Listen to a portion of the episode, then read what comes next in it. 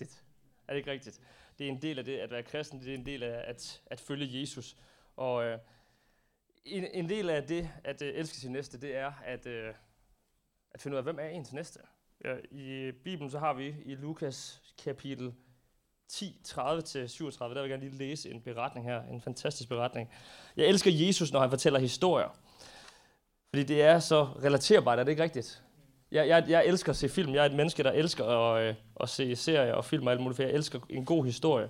Så øh, jeg tror simpelthen, at øh, hvis jeg har været der i Jesus vej, så har jeg bare siddet sådan, og bare virkelig, virkelig lyttet ved hans fødder, fordi jeg synes, at det, det er så fantastisk med en, en god og spændende historie. Det, og det forstod Jesus virkelig, at fortælle en historie, som, som sagde noget til folk. Og øh, der står sådan her i Lukas 10, 30-37, i må gerne læse med eller skrive deres bog, det er whatever, hvis I tager noter. Så er det Lukas 10, 30, hvor vi læser om den her beretning, som mange af os nok har hørt før. Og det her, det er i en kontekst af, at der er en af de her mennesker, der kommer og stiller Jesus spørgsmål. Fordi der er rigtig mange, som hele tiden kommer og stiller Jesus spørgsmål. Hvad med det her? Hvad med det her? Nogle af dem, de prøvede oprigtigt at, at lære noget, og nogle af dem, de var mere, de prøvede at fange Jesus på det forkerte ben og finde et eller andet og holde imod ham, eller, eller sige, ej, ej, Jesus, nu må du lige tage det sammen, eller finde noget at dømme ham for. Men her er der en, som så prøver at retfærdiggøre sig selv, står der. Og øh, han spørger så, hvem er så min næste? Så siger Jesus det her fra vers 30. Hør nu her, sagde Jesus. Hvor mange ved, at når Jesus han er i gang med at fortælle noget, og siger, hør nu her, så skal man høre efter. Det, det er sådan lidt dobbelt, ikke? Altså, det er lidt ligesom, når, når, når jeg siger til mine børn, nu, nu skal du lige høre efter. Det er vigtigt, det her. Det er vigtigt, det jeg har at sige. Og Jesus siger så det her. Hør nu her. Prøv at sige det til din nabo. Hør nu her.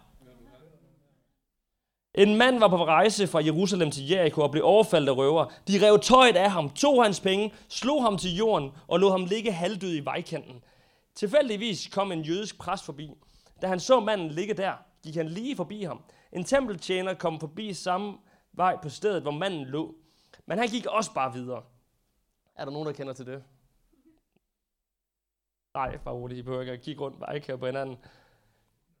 Men så kom en af de foragtede samaritaner rejsende forbi. Han fik øje på manden i vejkanten og fik medlidenhed med ham. Han bøjede sig ned, rensede og behandlede mandens sår med olie og vin og forbandt dem. Derefter anbragte han manden på sit æsel og førte ham til en kro, hvor han selv plejede ham. Dagen efter gav han verden 200 kroner og bad ham tage sig af manden. Kommer det til at koste mere, skal jeg nok betale det på hjemvejen. Hvem af disse tre synes du har behandlet som, eller har handlet som den overfaldens næste? Ham, der tog sig af ham, svarede lovlæreren. Jamen, så gør du det samme som ham. Hør nu efter, siger Jesus. Så vi skal gøre det samme som ham her. Den næste, det er bare den næste. Det er faktisk ret simpelt. Nogle gange så gør vi det sværere, end det er. Nogle gange så tænker vi, jamen Gud, hvem, hvem kan jeg være noget for? Hvem er den næste? Jeg kan love dig for, at i løbet af hver eneste dag, du går igennem, er der en mulighed for at gøre noget for de næste. At være noget for din næste. Fordi din næste, det er bare den næste. Det er faktisk ret simpelt, jeg behøver næsten ikke at sige mere i dag, men nu har jeg lidt, jeg har 27 minutter, kan se, eller 24 minutter tilbage, så det, jeg siger lige lidt mere. Er det okay? Er det okay? Det er ret simpelt. Nogle gange så gør vi ting lidt sværere, end det egentlig behøver at være. Nogle gange så begynder vi at diskutere, fordi at det er ubelejligt, er det ikke rigtigt? Det lige passer ikke ind i vores kram. Jeg tror ikke ham her, som var en rejsende på vej til et sted. Han havde et formål, det, har man, det, det, det går ud fra, når han skulle et sted hen.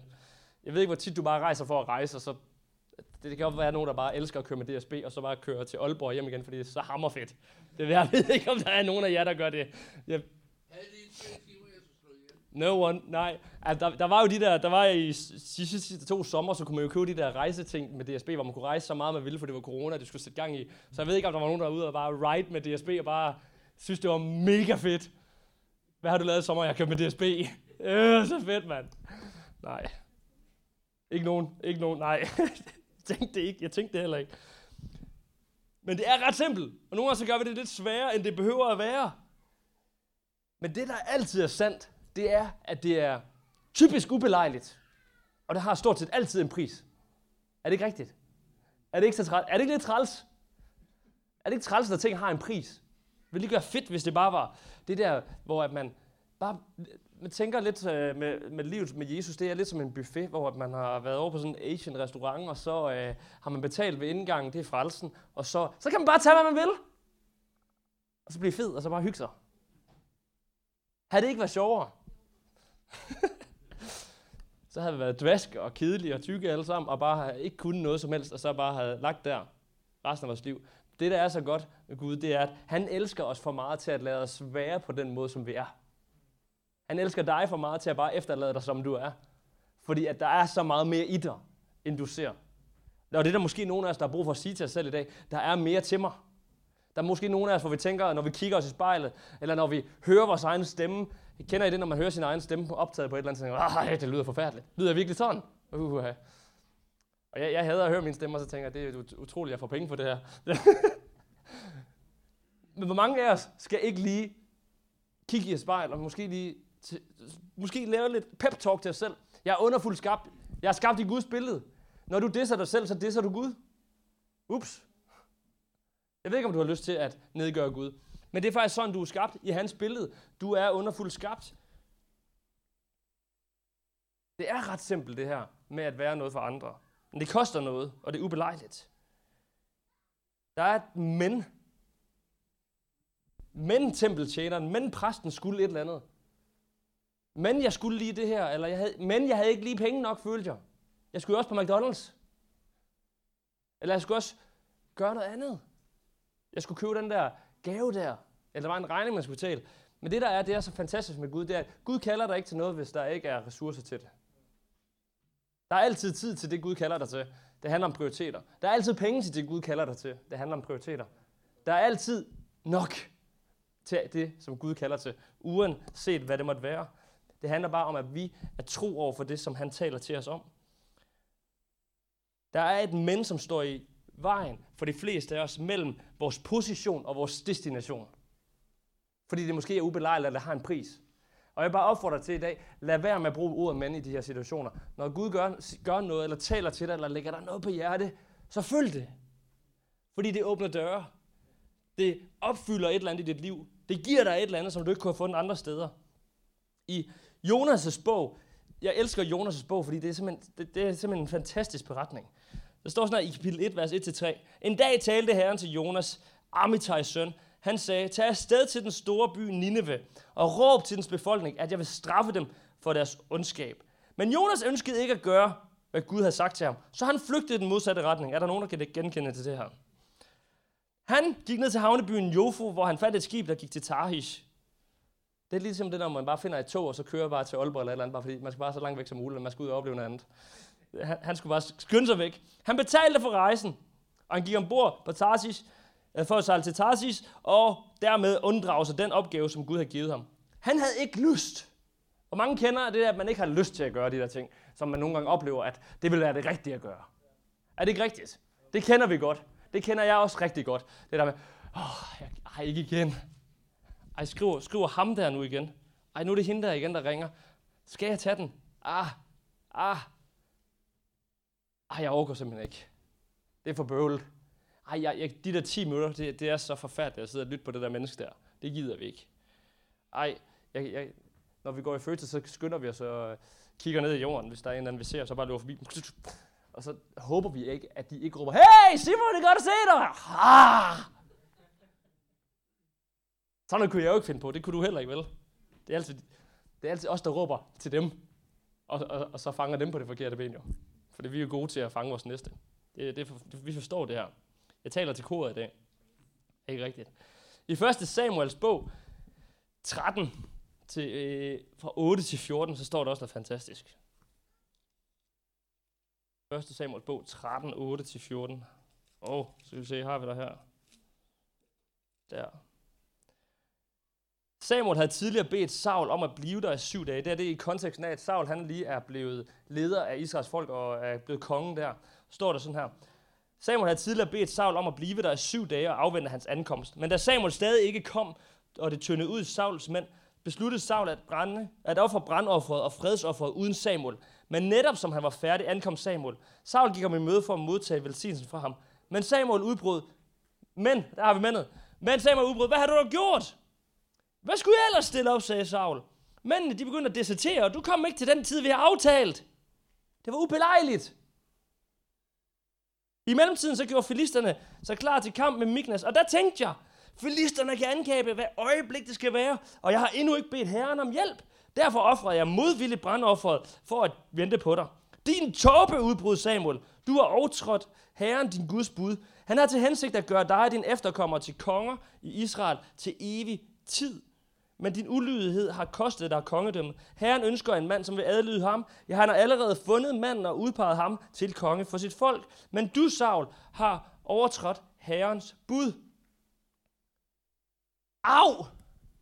Det, der er så utroligt træls med de her situationer, det er, at hvis du ikke vil gøre det, så vil Gud finde en anden. Jeg ved ikke med dig, men jeg har ikke lyst til at gå glip af de ting, som Gud har for mig.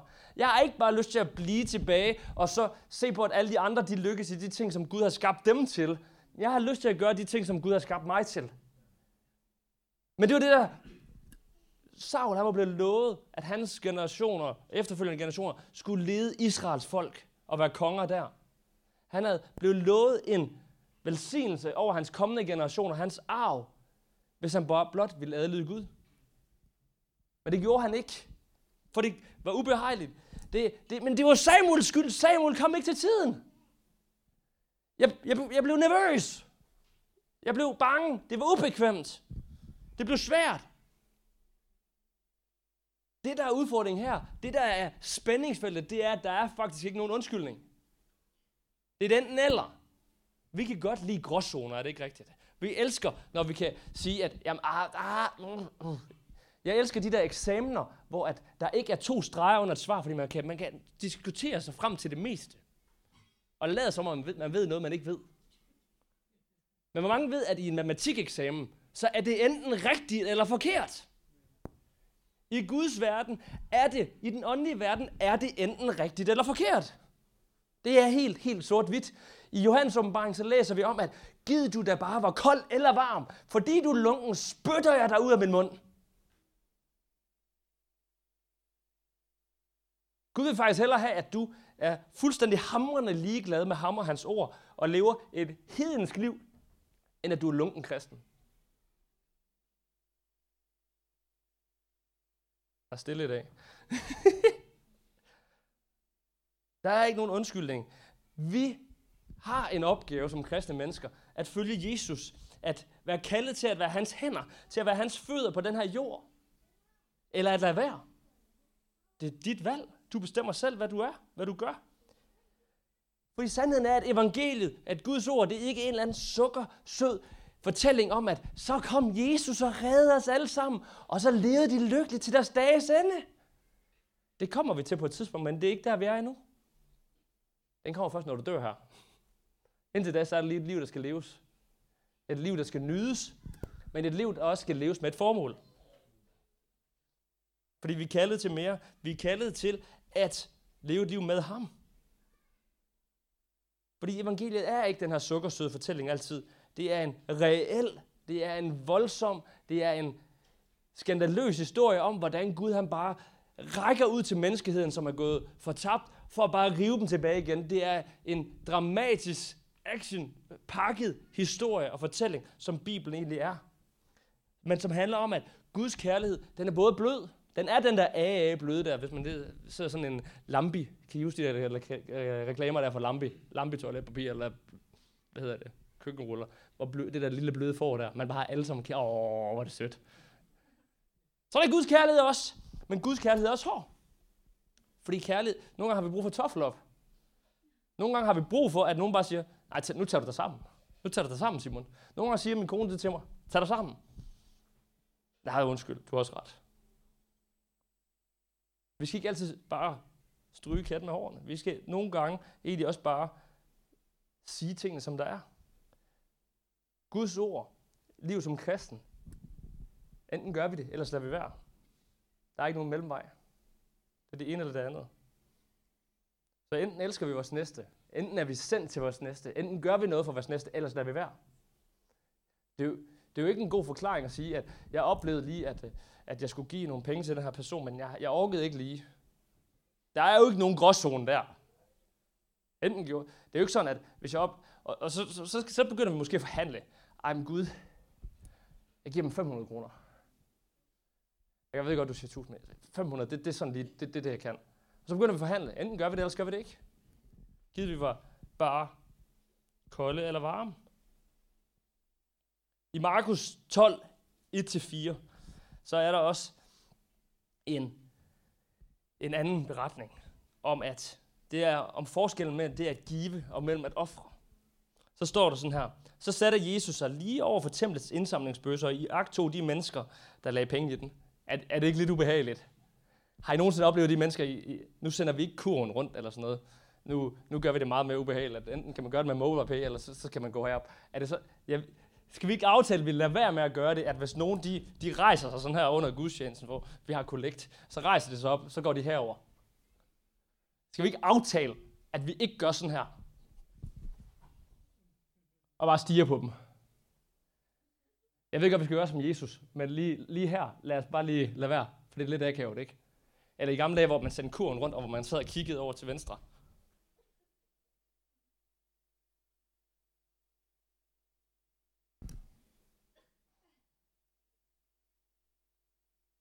Og så tog mig selv øh, og sørge for noget, der, noget, der ikke rasler, men knitrer. De andre, de smider mønter i. Jeg smider sædler i. Og så gør man det måske lige sådan her. Så vi ikke aftale, at vi lader med at stå og stige på hinanden, når vi gør det der. Så What would Jesus do? Han stiger på folk, men han er også Jesus. Lad os, lad os, øh, lad os lige give folk lidt ro og fred nogle gange også. men han satte sig lige over for templets indsamlingsbøsse, og jagtog de mennesker, der lagde penge i den. Mange rige gav store beløb, men der kom også en fattig enke, som lagde småmønter der to småmønter der i. Jesus kaldte på disciplene, så I den fattige enke der? spurgte han. Det siger jeg. Jeg ved ikke, om de andre også stiger. Det er meget akavet, hvad de der mennesker, der gav den dag. Det var bare sådan, der var et publikum på næsten. Uh, hvor meget giver det? Uh, der er tilløb. Han kommer der, han kommer, han kommer, han kommer. Uh, hvad ligger han i dag? Hvad ligger han i dag? Hvad ligger han i dag? 1, 2, 3, 4. Åh, oh, han lagde rigtig mange penge i dag. Jeg ved ikke, om de sidder hæppet eller et eller andet. Det, det, det, nogle gange så læser vi Bibelen, og så tænker vi ikke over tingene, vel? Vi tænker, ja, ja, ja, det gjorde det da. Det gjorde det da. De sad bare og kiggede alle sammen. Det er fedt nok. Det siger jeg. Hun gav mere end alle de andre. De gav af deres overflod, men hun gav simpelthen alt, hvad hun ejede og havde. Der er nemlig en kæmpe forskel på det der med at, at give og at ofre. Det Gud kalder os til, det er at ofre noget. I Gamle Testamentet, så læser vi igen og igen om, at man offrede ting i forskellige situationer. Er det ikke rigtigt? At man skulle ofre for at få tilgivelse. Man skulle ofre for at gøre forskellige situationer, øh, nogle forskellige ting og opnå nogle ting. Eller for at blive ret med Gud igen, eller hvad ved jeg. Og når man skulle komme til posten, skulle man ofre nogle ting. Der var nogle situationer, hvor man skulle ofre. Men det er faktisk også noget, der gælder i det nye testamente. Når vi tjener Gud, så er det et offer. Det er, at vi giver noget af os selv, der koster noget. En gave, som ikke har kostet noget, den er jo ikke ret meget værd. Det siger jo ikke ret meget om mig selv. Er det ikke rigtigt? Men de gaver, hvor det egentlig har kostet noget, det er jo dem, der egentlig siger noget. Men hun gav mere end alle de andre, fordi de gav deres overflod, men hun gav simpelthen alt, hun ejede havde. Det, der er sandt for os alle sammen, det er, at vi har alle sammen noget at give. Vi har ikke alle sammen lige mange penge at give, men vi har alle sammen den her ene ting til fælles. Vi har alle 24 timer i døgnet. Uanset hvordan dit liv ser ud. Alt andet handler om prioriteter. Jeg kender kirker, hvor at de har deres stabsmøder tirsdag formiddag, og så, øh, så mødes de der, og så kalder de folk ind, og der er rigtig mange af dem, der også er frivillige, hvor de kalder ind. Og så er det egentlig bare den her snak om, jamen jeg kan ikke være der om tirsdagen, der arbejder der. Det er faktisk en prioritet. Man kan faktisk godt tage en samtale med sin arbejdsgiver om, hey, de her to timer. Det er jo faktisk, er det ikke rigtigt? I de her dage, hvor vi kan arbejde hjemme og flexe og alt muligt andet, så er det da mere muligt end nogensinde. Man kan også vælge at tage et, et job med færre timer. Det er jo ikke givet, at man skal arbejde 37 timer, er det det? Jeg siger bare, jeg siger ikke, at I alle sammen skal tage fri tirsdag formiddag, det er ikke det, jeg siger. Jeg siger bare, at vi har lige mange timer i døgnet, og vi bestemmer faktisk selv, hvordan vi bruger dem. Der kan vi ikke kigge på andre og kigge med sundt, jamen ham, han har et bedre job, han tjener mere end mig, han kan give mere. Men det handler egentlig om, at vi giver at det, vi har. At vi ikke sammenligner os med dem omkring os. Fordi om du har lidt eller meget, det er uvæsentligt. Om du har meget eller lidt i dag, jeg ved ikke, hvad du har på bankkonto, men det er også lidt lige meget. Fordi når vi skal være noget for vores næste, så handler det ikke om, hvad du har på din bankkonto. Det handler om, og hvad de andre har. Det handler om, hvad er det, du har? Hvad er det, hvad er det du kan give? Er det tid? Er det dine ressourcer? Er det dine evner? Hvad er det, du kan hjælpe med mennesker omkring dig, når du møder et menneske i behov, som beder om din hjælp? Bibelen er faktisk ret, ret, ret kontroversiel, den siger faktisk, at når nogen beder dig om at låne penge, så skal du bare give dem det. Er der nogen, der er der endnu? Det kan være, at I skal prøve at teste hinanden bagefter og spørge, om, øh, om I kan låne 1000 kroner af nogen. Og så se, hvem der er imod. Nej. Men det er faktisk det, Bibelen siger. Og det nye testamente, bare roligt. Og det gamle testamente.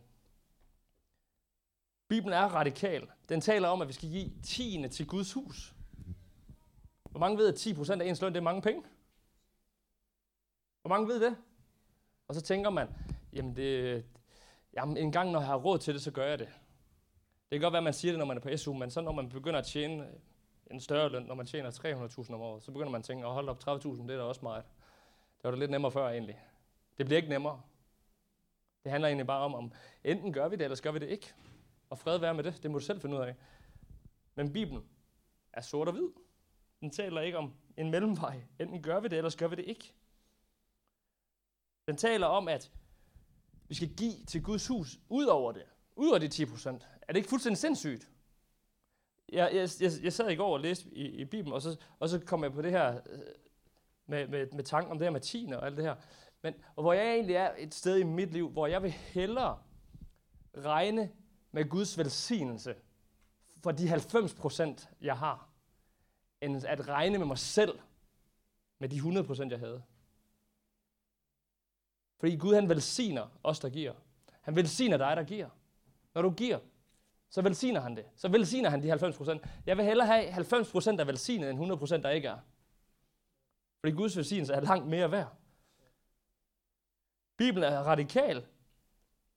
Den taler om, at vi skal være villige til at sælge alt, vi ejer for andres skyld. Er der nogen, der har været der? Men det handler egentlig om, at mennesker har værdi. Det handler om, at vi skal være noget for andre. Det handler om, at Gud han udfordrer os til at være noget for vores næste. Hvem er din næste? Det er den næste, du møder. Det er den næste, der spørger dig om hjælp. Det er den næste, der spørger dig om at flytte for dem. Det er den næste, der spørger dig om at mail. Jeg bruger eksempler nu, fordi jeg skal flytte i hus om en måned. Nej, nej. Det er det bare mental afpresning. Nej. Men hvem er den næste, der beder dig om noget? En tjeneste. Hvem er den næste, der ringer til dig, hvor at, måske i stedet for at bare at sige, at du ikke har tid. Skab tid. Tag dig tid. Det kan godt være, at du rent faktisk står et eller andet sted, hvor det ikke er ubillede, og hvor du ikke kan. At det er måske lidt svært at stå og snakke om ens dybeste følelser nede midt i Føtex. Det forstår jeg godt, at, øh, at det, det er måske ikke lige tid. Men så lav en tid med dem. Lad os gøre noget for dem omkring os. Fordi mennesker har værdi.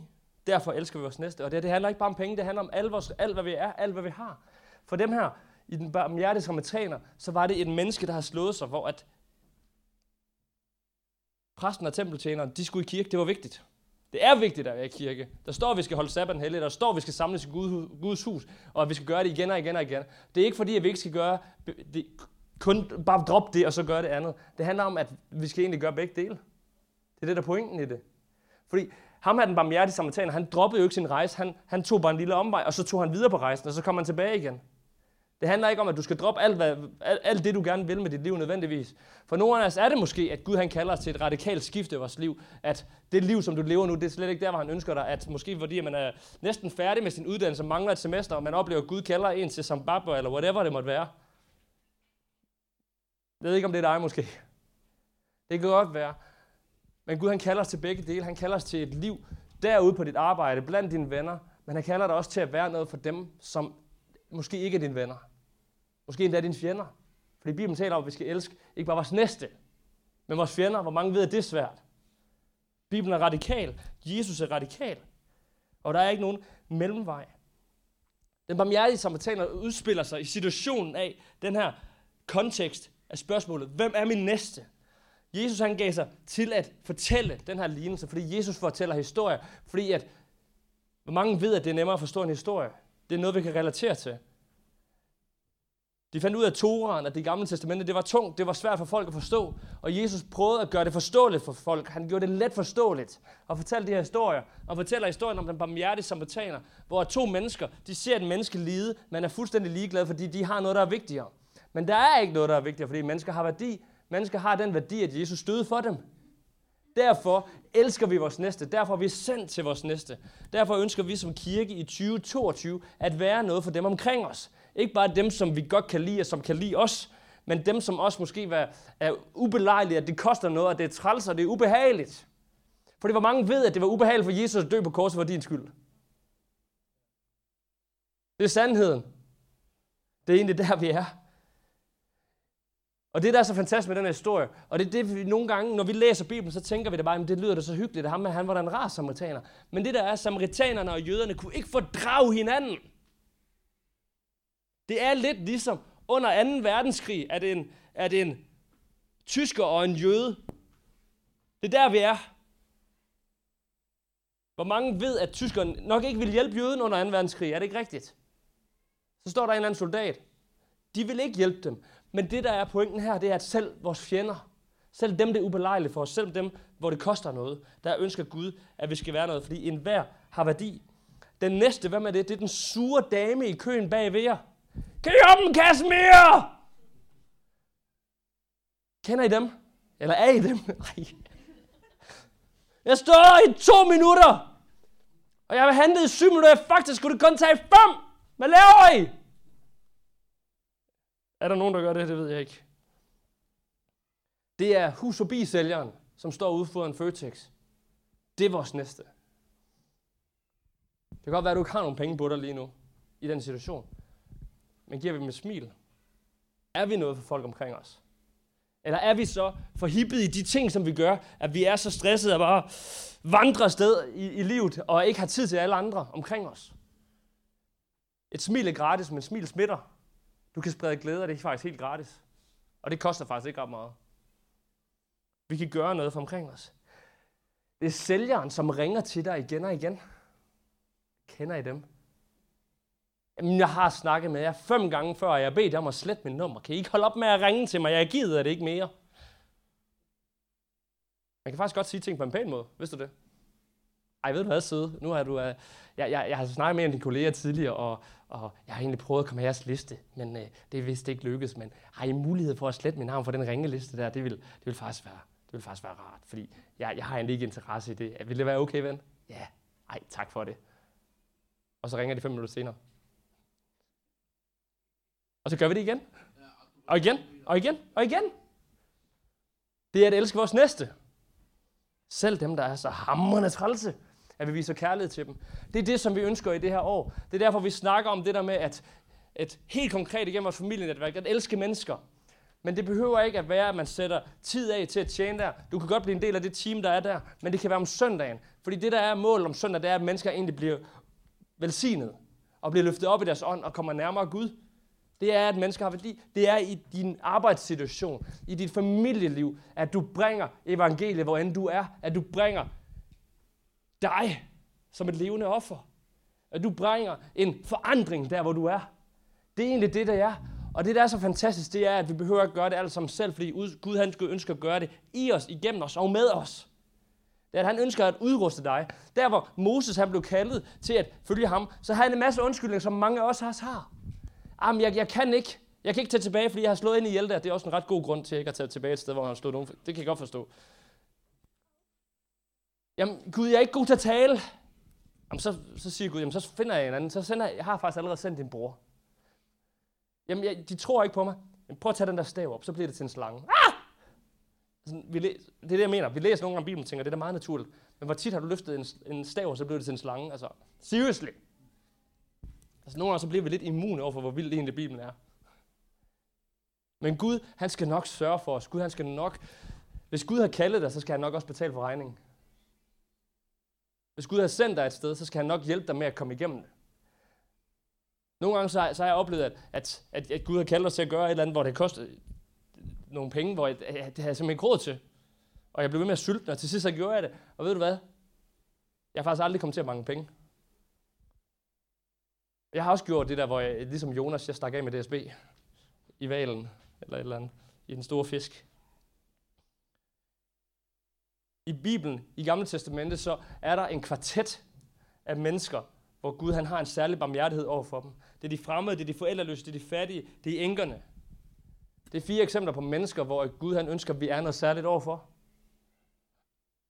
For han ønsker, at vi er noget over for de mennesker, der har det svært, de mennesker, der er udfordret. Det er dem, som Gud ønsker, at vi er noget for. De er vores næste. Den næste, du møder, er din næste. De her fire grupper af mennesker, de har Guds fokus. For eksempel for forældre. Når vi ser gule gris. Jeg, jeg tvivler på, at det er for vores skyld, vi ser det. Der kan måske... Der er nogle af de der børneserier, der faktisk er ret sjove. Alle forældre har deres yndlingsting, det ved jeg. Jeg know, jeg ved det. Jeg ved, hvad det er, I godt kan lide at se. Og som I måske også nogle gange ser smug efter de sover. Men vi gør det ikke for vores skyld, vi gør det for vores børns skyld. Fordi det er et udtryk for kærlighed. Er det ikke rigtigt? Det er, at vi gør noget, vi ikke har lyst til. Jeg har ikke lyst til at se gule Gis sådan 20 gange streg. Jeg kunne huske at vi var i en, i en theme park sådan i, i England, hvor det var en gule Gris land. Og hele, i alle forlystelser, så var der sådan en 6 sekunders jingle. Dim, dim, dim, dim, dim, dim, dim, dim. Og, så, og det var hele tiden, og den kørte bare ding, ding, ding, ding. Og jeg, jeg blev syg i hovedet. Men vi gør det, fordi vi elsker vores børn. Vi gør noget for dem, vi elsker. Det er dem, vi føler kærlighed for. Men hvad gør vi for dem omkring os, som vi ikke nødvendigvis føler kærlighed for? Guds kærlighed i dig bør være nok. Den kærlighed, du har oplevet, og som du har mulighed for at opleve igen og igen, om søndagen i hverdagen, når du beder, når du lovsynger, når vi står samlet her og bare løfter vores hænder i lovsang, og Gud møder os. Den kærlighed, det er den, vi kan give videre til andre mennesker. Det er det, der ressourcer os. Det er det, der giver os energi. Det er det, der giver os lyst til at være noget for dem omkring os. Vi har brug for det der møde med Gud, for at gøre de her ting.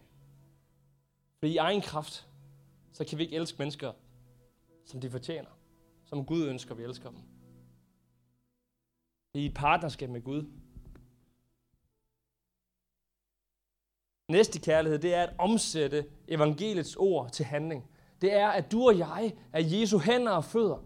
Fordi Jesus forlod den her jord og overgav hans mission til dig og til mig. Vi skal se mennesker frelst i år, og det er noget af det, vi kommer til at tale om en af de andre søndage, hvor vi skal være kirke i byen. At vi skal se mennesker frelst og disciplet og forvandlet indvendigt. Men vi skal egentlig også bare elske dem. William Booth, der grundlagde frelsens her, han, han sagde, at, at han ikke ville dele evangeliet til en sulten mave. Så han gav dem mad at dele evangeliet bagefter. Vi ser til menneskers behov. Vi hjælper dem, hvor de er. Og så sover vi ind i dem med det, vi også har. Ikke det ene uden det andet. Ikke det andet uden det ene. Det William Booth sagde, det var, You cannot warm the hearts of people with God's love if they have an empty stomach and cold feet. Du og jeg, vi har et ansvar, som vi kan vælge, som du helt frit og kvidt kan vælge at gøre eller lade være. Du er helt fri. Vi har et ansvar for at række ud til mennesker som kirke. Fysisk. Helt konkret og lavpraktisk. Socialt for mennesker, som er isoleret, alene. I et samfund, som er mere forbundet end nogensinde, og har større mulighed end nogensinde for at have, have relationer med hinanden. Føler flere og flere end nogensinde sig ensomme. Er det ikke paradoks? Hvad kan vi gøre der? Et konkret eksempel er vores familienetværk. Men hvad kan du gøre i dit liv? Hvem kan du invitere ind i dit liv? Hvem kan du ofre en aften i ugen, hver anden uge, på at invitere ind i dit liv? Giv en kaffe. Har du ikke råd til at tage dem ud til kaffe, så inviter dem hjem. Har du ikke råd til en lækker kaffemaskine, så inviter dem på instant kaffe.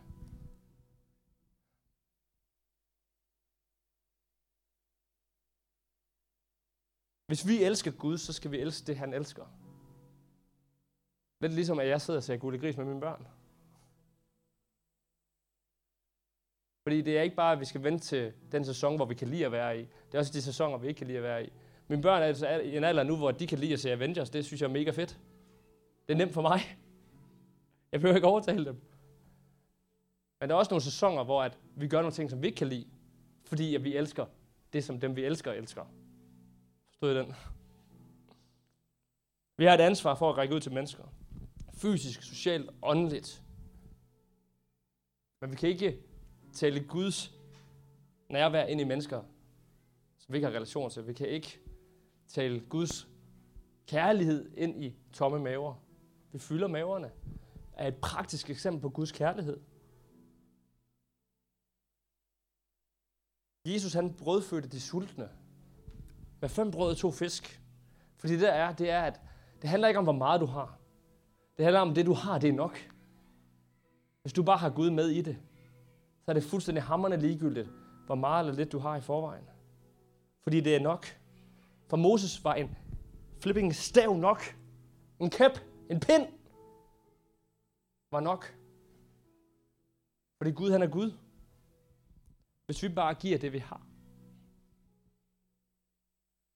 Jesus brødfødte de sultne. Men han gav dem også det levende vand, som han tilbød kvinden ved brønden. Ikke det ene uden det andet, og ikke det andet uden det ene. Kan vi sig rejse os op? Jeg vil bare slutte, slutte en bøn af her, hvis vi bare, bare for vi står lige i dag, bare kan lukke øjnene.